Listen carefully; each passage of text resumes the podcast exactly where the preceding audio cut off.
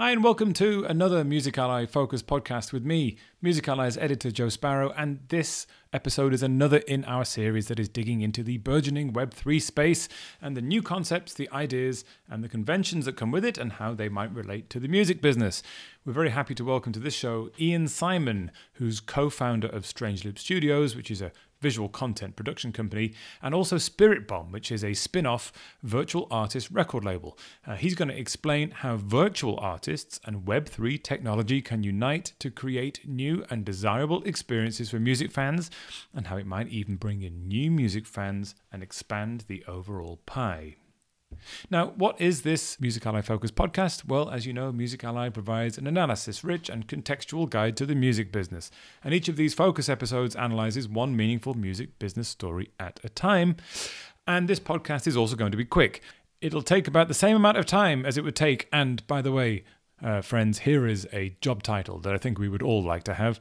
Professional whipcracker April Choi to burst 1,350 balloons with a whip.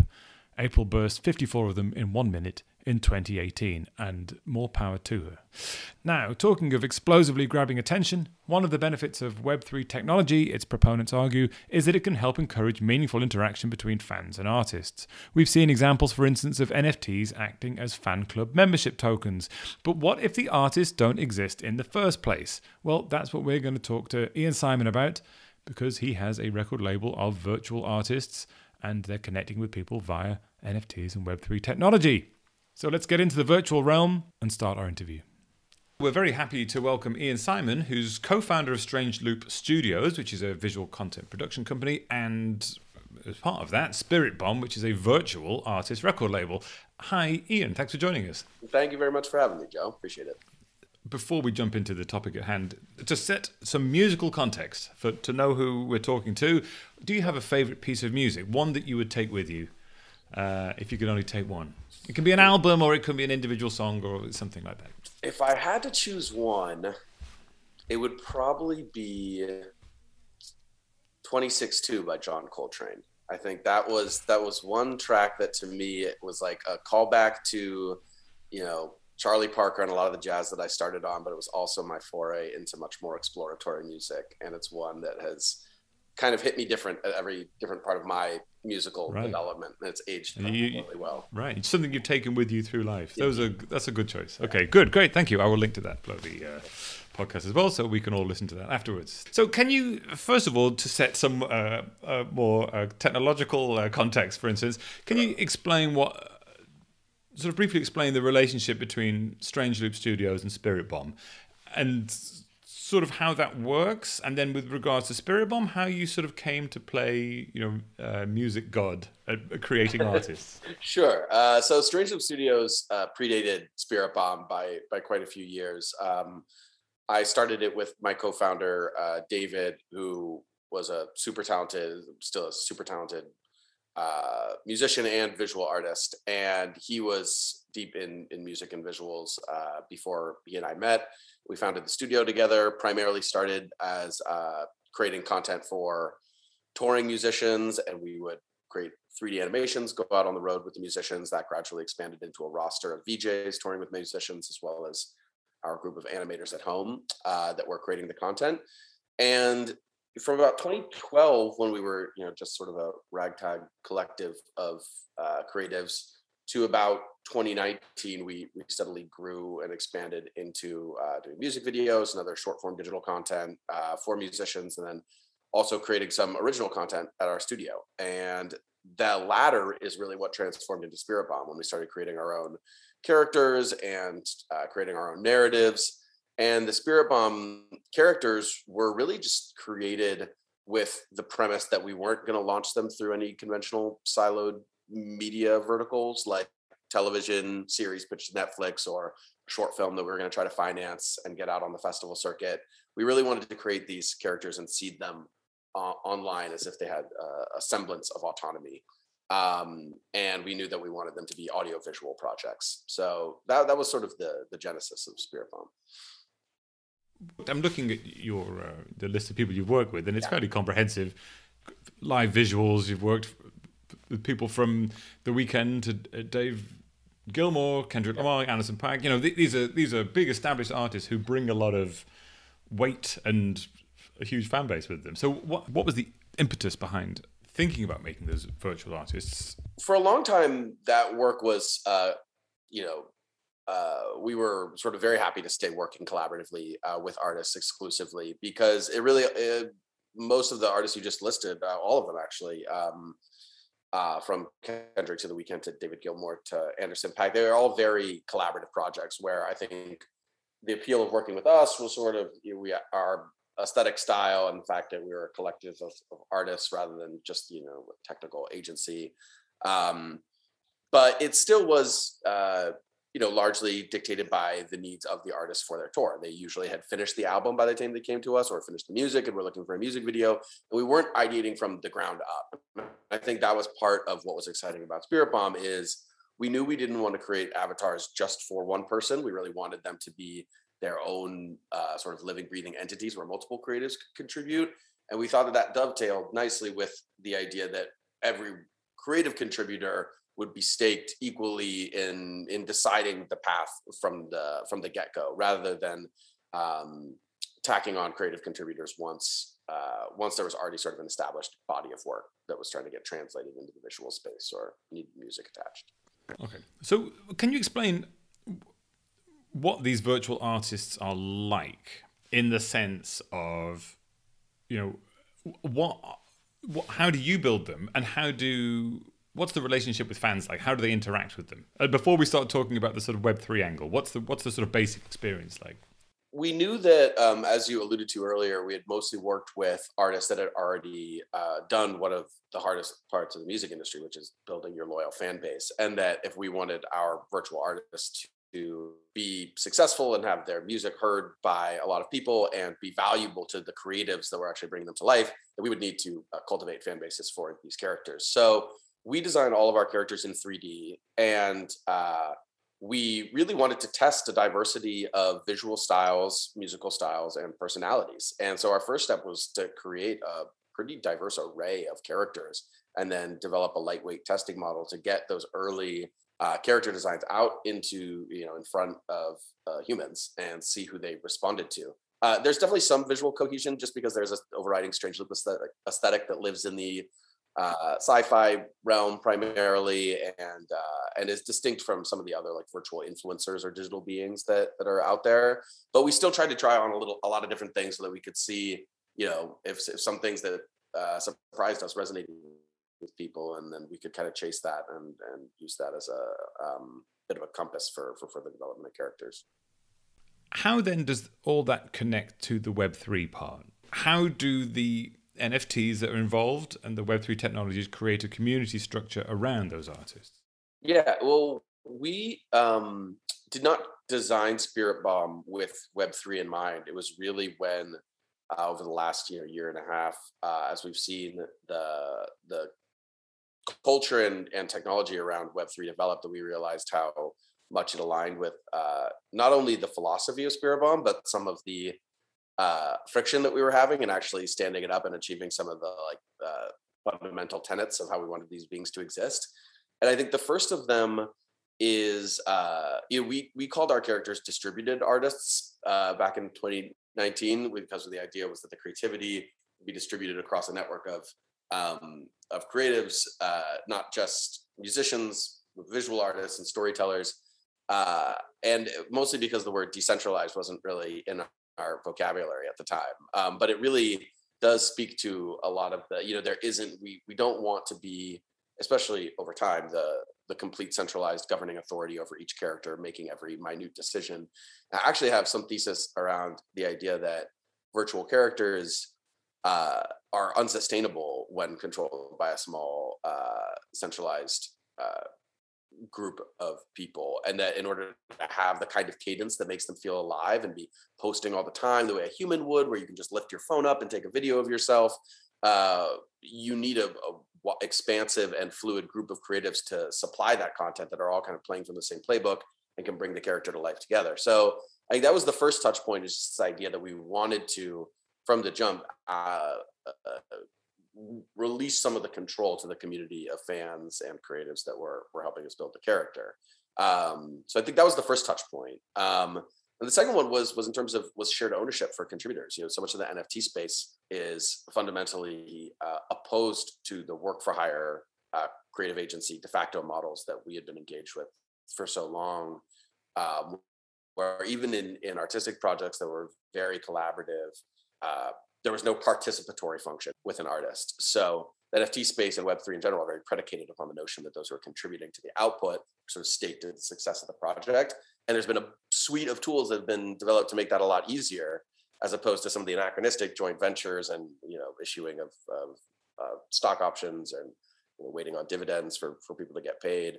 And so when we were thinking about how we would stake and reward people who were contributing to our characters, that was another um, alignment with the Web3 space that made us excited about uh, bringing Bomb more fully into that space. Let's take a, a hypothetical virtual artist.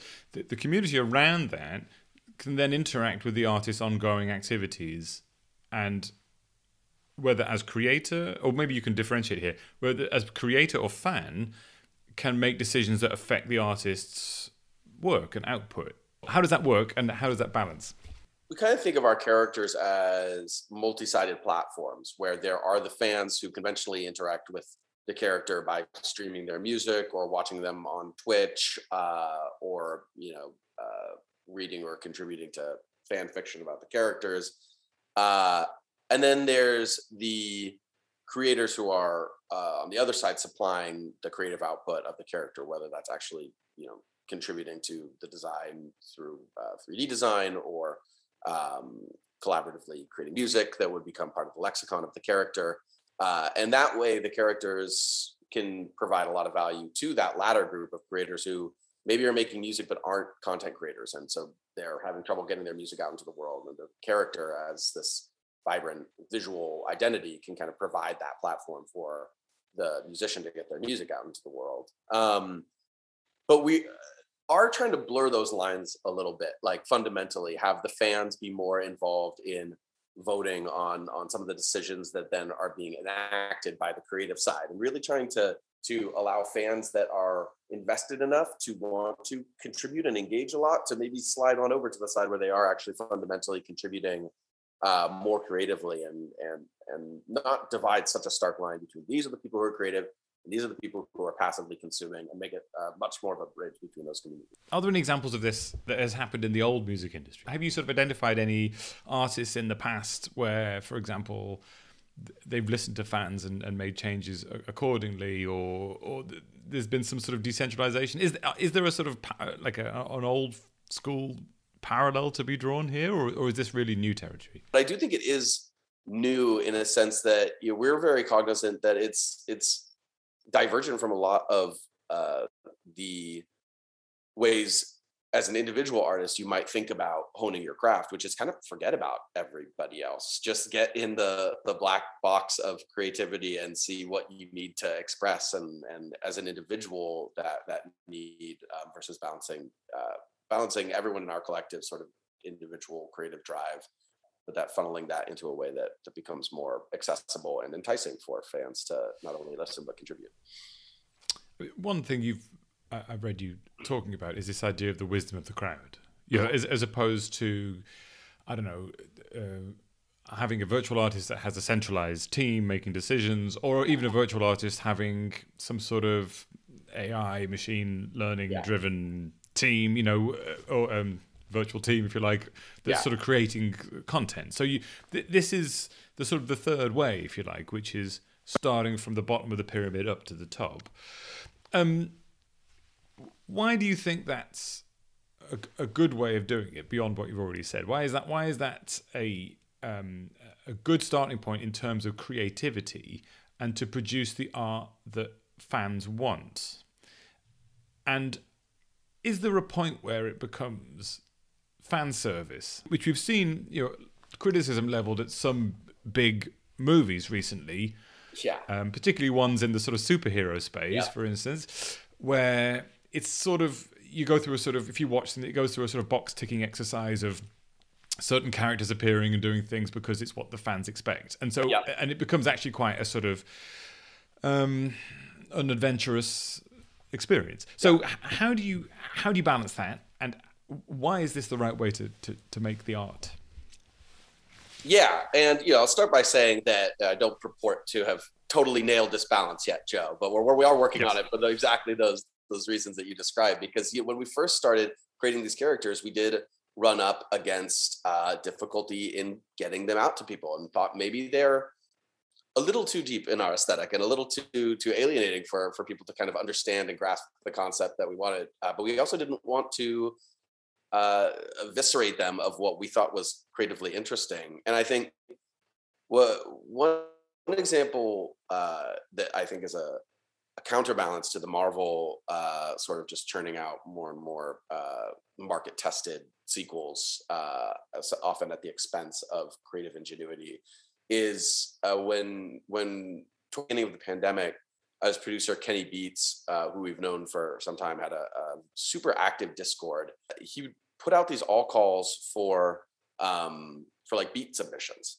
and his community, independently of Kenny, sort of at the top, drawing all these people together uh, and sort of legitimizing the operation, they would create and curate dozens and dozens of songs, select the top ten, and then what emerged would sort of be presented to Kenny by the community. Kenny would usually bring in another uh, artist um, to to sort of judge those final 10 and what you saw coming out of a community who was allowed to sort of uh, contribute to this uh, to this collective was uh, I think mostly characterized by ingenuity and novelty and things you wouldn't have seen otherwise. And I think so the wisdom of the crowd is kind of a, a, a double-edged sword where on the one hand you can reify things that have been super established and just get the same data back and over and over again in a way that kind of closes off the uh, the desire to produce something novel. But I think you can also get a lot of um, a lot of new viewpoints and a lot of uh, variegated outputs that get a chance to be heard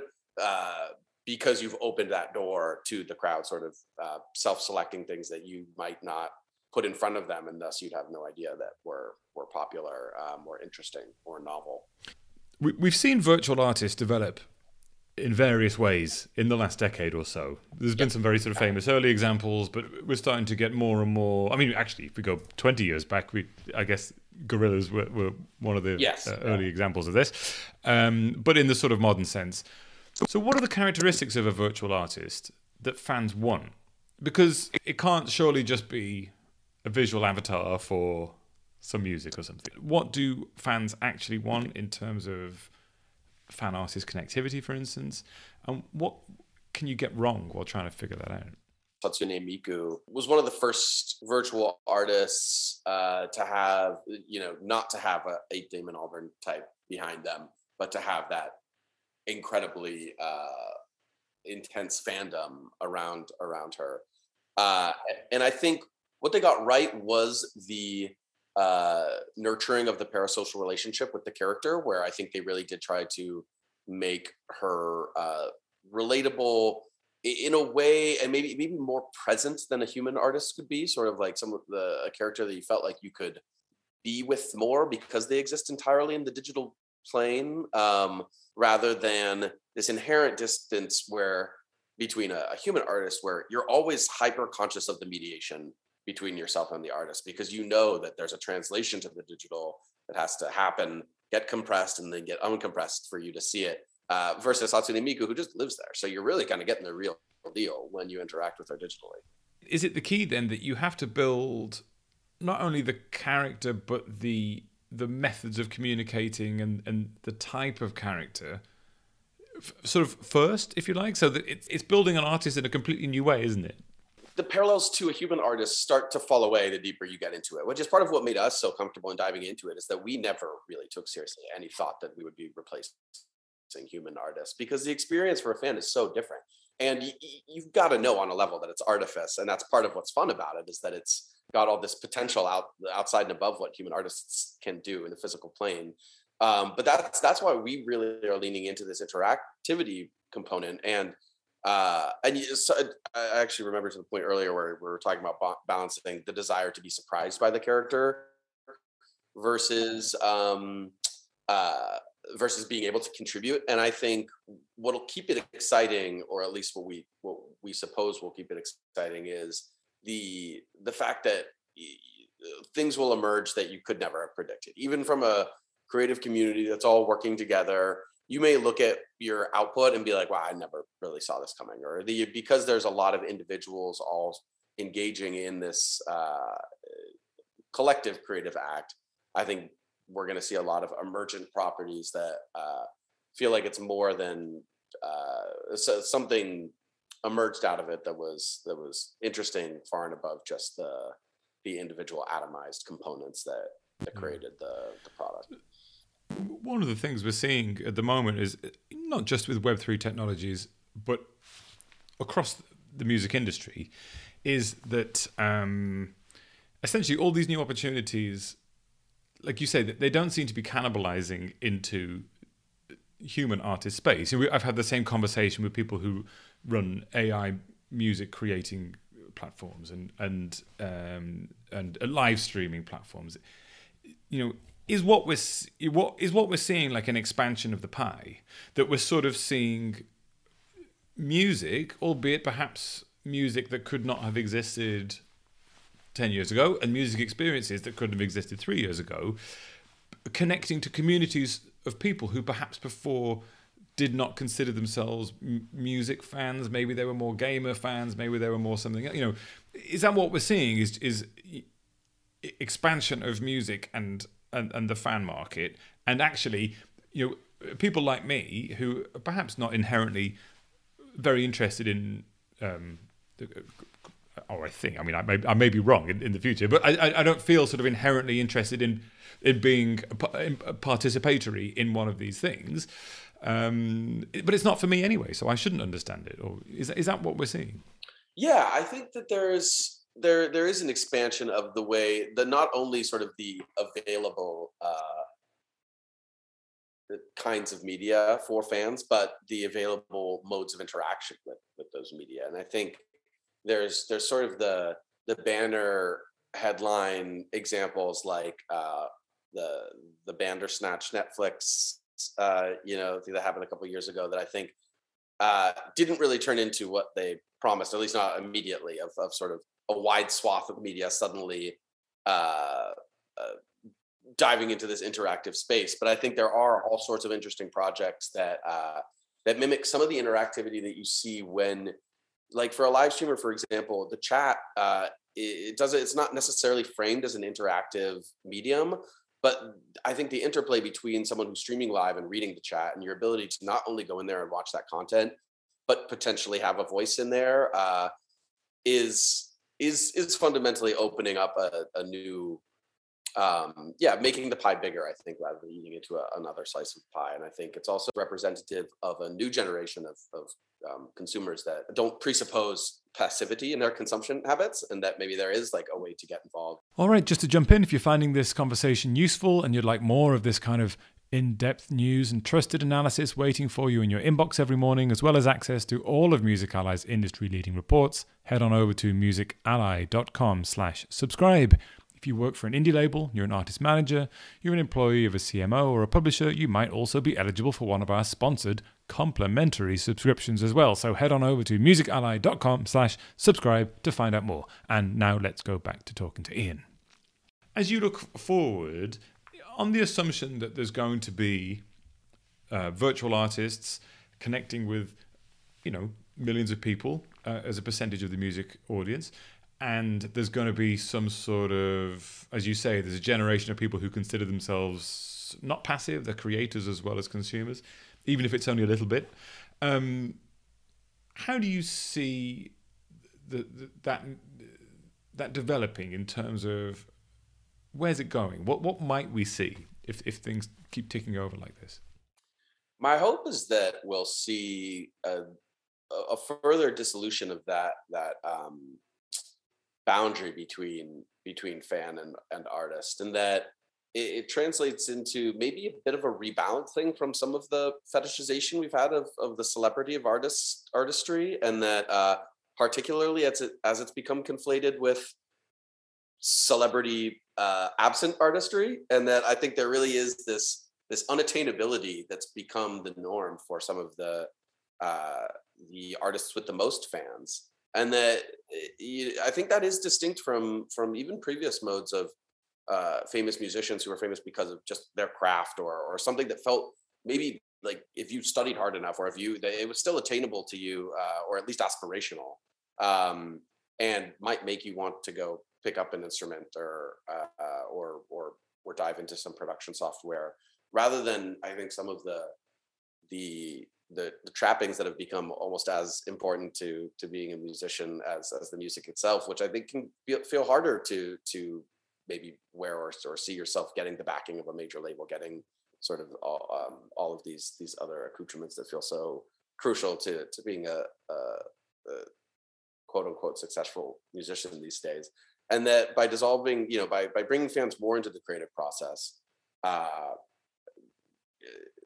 acknowledging that appreciating music consuming art is a creative practice and that it requires some creativity from the fan to even appreciate it and, and acknowledging that uh, maybe we'll loosen a bit of the some of the hold that these um, these more uh, image centric uh, narratives and, and modes of success have, have, taken over the industry and that it can it can really unify fans and artists in, in a way that feels more based around around the art and the creativity and the appreciation of of um, of what the fans bring to the table and what the artists bring to the table. Um, what that will mean for the industry as a whole and how it'll play out and sort of the economic side, I'm not quite sure yet. And I think we feel very happy just doing our part to push forward the art and create something that almost feels like a new medium of artistic expression where you can where you can be on either side of that uh, fan or artist uh, spectrum.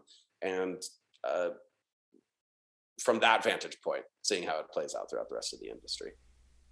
Yeah it, it is interesting isn't it? Because it feels like there's a series of new paradigms being sort of conjured up at the moment. Yeah. and some of them on are not compatible with let's let's on a very technical level let's say some of them are not compatible with let's say music licensing which has been around for 80 years or whatever and yeah. and, and there will need to be some sort of changes if those legacy catalogs of music are going to work in a, a new creative medium where users expect to be able to use bits of music like lego bricks to make yeah. something for instance and yeah. this is another example of that um, and yeah it's it's definitely um, an exciting time in terms of how uh, what happens when more people become creators and, and but their view of creativity is maybe fractional as opposed to being monolithic. Uh, very interesting. Yeah.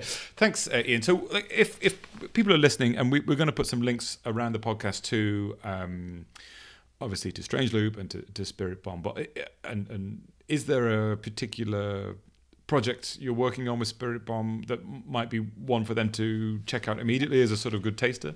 Yeah. Uh, so the, the project that we're working on right now is, um, you know, I, I briefly mentioned the, the process by which uh, we developed our, our virtual artists. And, and the first one that uh, we tested that, you know, we tested several and uh, one of them had uh, more sort of organic traction off the bat than the rest of them. And his name is LV4 and he's a hip hop producer and he's a cyborg uh, from the future. He's, he looks maybe more, more tough than, than he actually is. He's, a bit of a naive bull in the china shop who doesn't quite know what he's doing here. So he's he's you know had a fair amount of success on. Uh, he's accrued 100,000 followers on TikTok. He's released a couple tracks right. with, with, Human Artists, The Underachievers, and, and Mr. Carmack. Uh, and we're currently doing a project with him where he's our first character that we're really experimenting in some of what we talked about, where we're opening him up more to the community. So if you want to join that community, where we're doing a um, uh, we have, we have our Discord open now, uh, which I can send you the link. I believe it's discord.gg slash strange loop. Uh, and that's going to be the hub for, for how to plug into LV4's creative consciousness and, and uh, have a lot of the creative touch points that we're talking about, whether it's contributing music, deciding what the story should be, yeah. voting on his visual design, but then also getting a lot of behind the scenes access to Strange Loop and our team right. of animators. So, so that's the hub we're driving people to now. And there's going to be a, a sale this spring of of the Genesis NFTs for LV4, which will be the um, access cards for for some both uh, contributing to the community and then also um, accessing a lot of the the rewards that will come with LV4's future success. Uh, digging around a Discord for a couple of hours is a good way to really get to grips with the sort of the um, complexities of something like this. You really have to sort of look at the community to to understand it. So yeah, that's great. I'll, I'll put that in the link. Okay, so uh, Ian Simon, thank you very much for joining us. Uh, it's been great. It's been a pleasure. Thanks so much for having me. So, big thanks again to Ian for joining us and uh, blowing our minds a little bit about how artists may or may not need to be actual people and what that means for fans and commerce around them. There are plenty of links next to this podcast uh, showing you some examples of what he was talking about uh, so you can get involved yourself. If you found that conversation useful, please share the podcast on with someone who you think will also find it useful. And if you'd like to get in touch with me, please do. It's joe at musically.com. That's joe, J O E, at musically.com. And it's always a pleasure to hear from you. We also have a free weekly email that comes out every Friday and explodes enthusiastically into your inbox called The Knowledge, and it rounds up a soupçon of the best analysis, news, marketing insight, and skills that Music Ally publishes. So do sign up and impress your boss. Links are around the podcast as always. And finally, thank you for joining us here on Music Ally Focus. Uh, and until next time, from me, Joe Sparrow, farewell.